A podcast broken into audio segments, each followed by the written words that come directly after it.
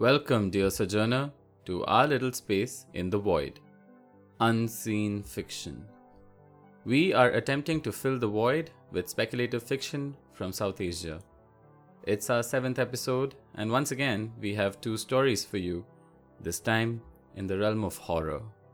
The first is about a man finding an unlikely companion in his house, and the other of a school prankster.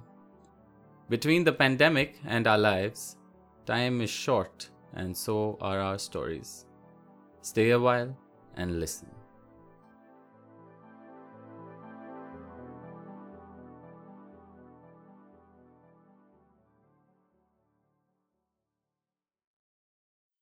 White Noise, Dark Thoughts by Navjot Singh Gill. Day 18. Turned the television off today after days of it blasting white noise into my living room. The constant buzz had a calming effect on me, but today I felt dizzy after staring at the screen for what felt like hours. I remember the moment I decided to turn it off. It was when I decided to pour myself another drink and ended up spilling some of my whiskey. Real cheap shit, but priceless in today's times. I can't afford another slip up like this. Day 37. I have been staring at the idiot box that dominates my living room, trying to conjure up images from memory. A sitcom with the canned laughter of people long dead a slow burn of a sports game that crescendos to an operatic finish. News debates with people trying to scream their idiotic views over each other from their little boxes. Old Hindi movies that became ironically funny long after their shelf life had passed, etc. It helps the time go by and keeps my brain cells active. Day 59. There's a cockroach hanging out on the wall above the black mirror, so I spent my day tracking its movements. I think I figured out a pattern. It wasn't easy to decipher. I congratulated myself on having figured it out and drank to that. Whiskey stock's almost halfway through, and I'm saddened by the thought. I'll drink to that. Day 97. Sorry for not being able to check in with you for so long. I tried to get things in order and managed well for a decent amount of time. I won't bore you with the facts. And please don't get your hopes up because I slid back into the old routine in less than a fortnight. Oh, I just remembered. The uh, cockroach I told you about the last time. I've grown to really like the guy. He's quite an interesting character. Every day, I see him above the video machine when I wake up. He just sits there for hours, immobile, unfeeling, cruel, just staring at me. I'm down to the last 12 bottles, by the way. I don't know what I'll do post it. Day 108. I have been following Roach around the room these days. I've seen where he goes when he thinks no one is watching, and I've heard his tales. They're not for the faint of heart, so I'll spare you the details. Day 110. Roach is climbing the wall today. Up and up he goes, distancing himself from the sound and image machine and trying to get closer to my liquid gold. I can see it in his eyes that this is what he cherishes the most in this world, the fucking bastard. I'd stab him if he was big enough for a knife to go through and watch the life drain out of his soulless eyes. I loathe him. Day 111.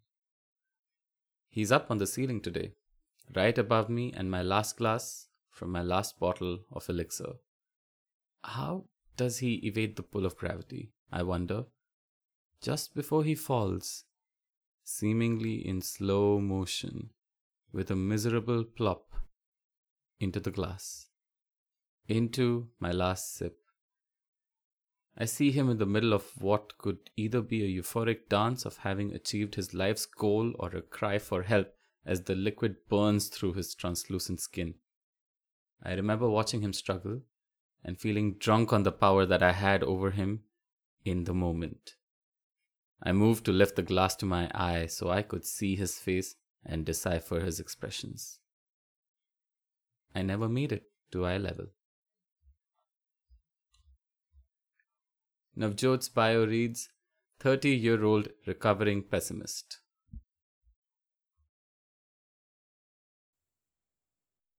Bombs by Kaushik.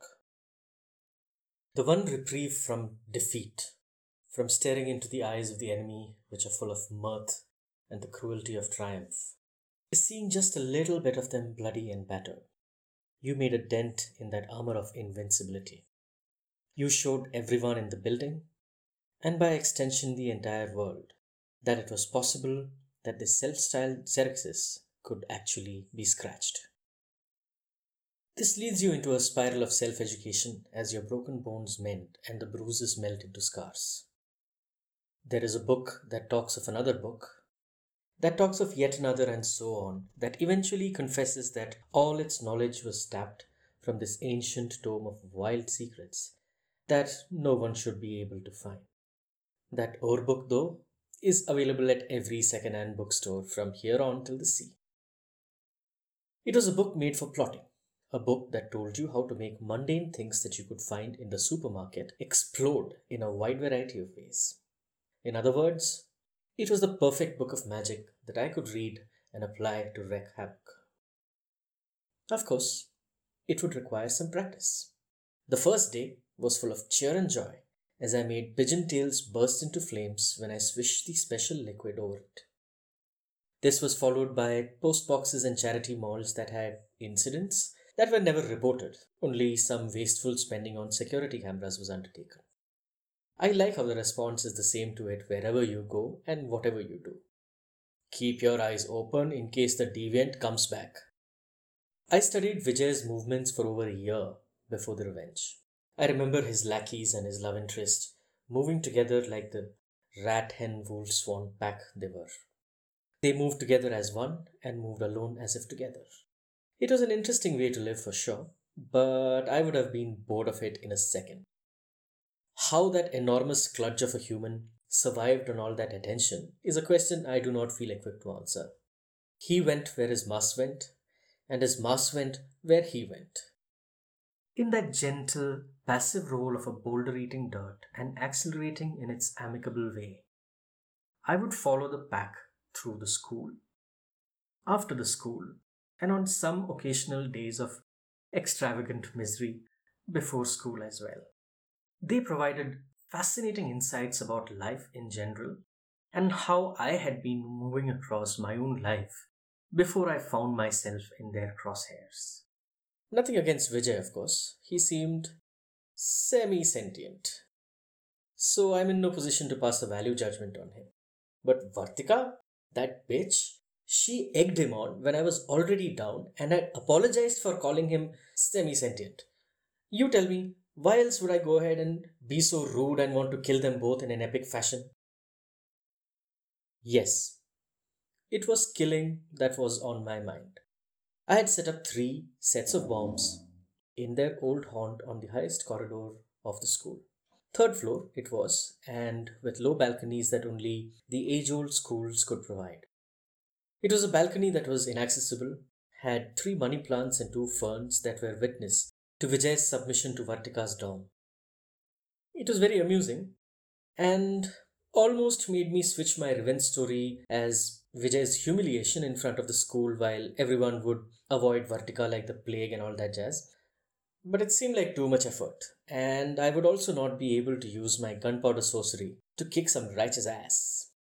It was an elaborate setup, three pressure sensitive bombs around the columns that would go off just as they leaned in to kiss in front of the entire school, and two right next to their feet so that the shock waves would take care of them in case they were still standing.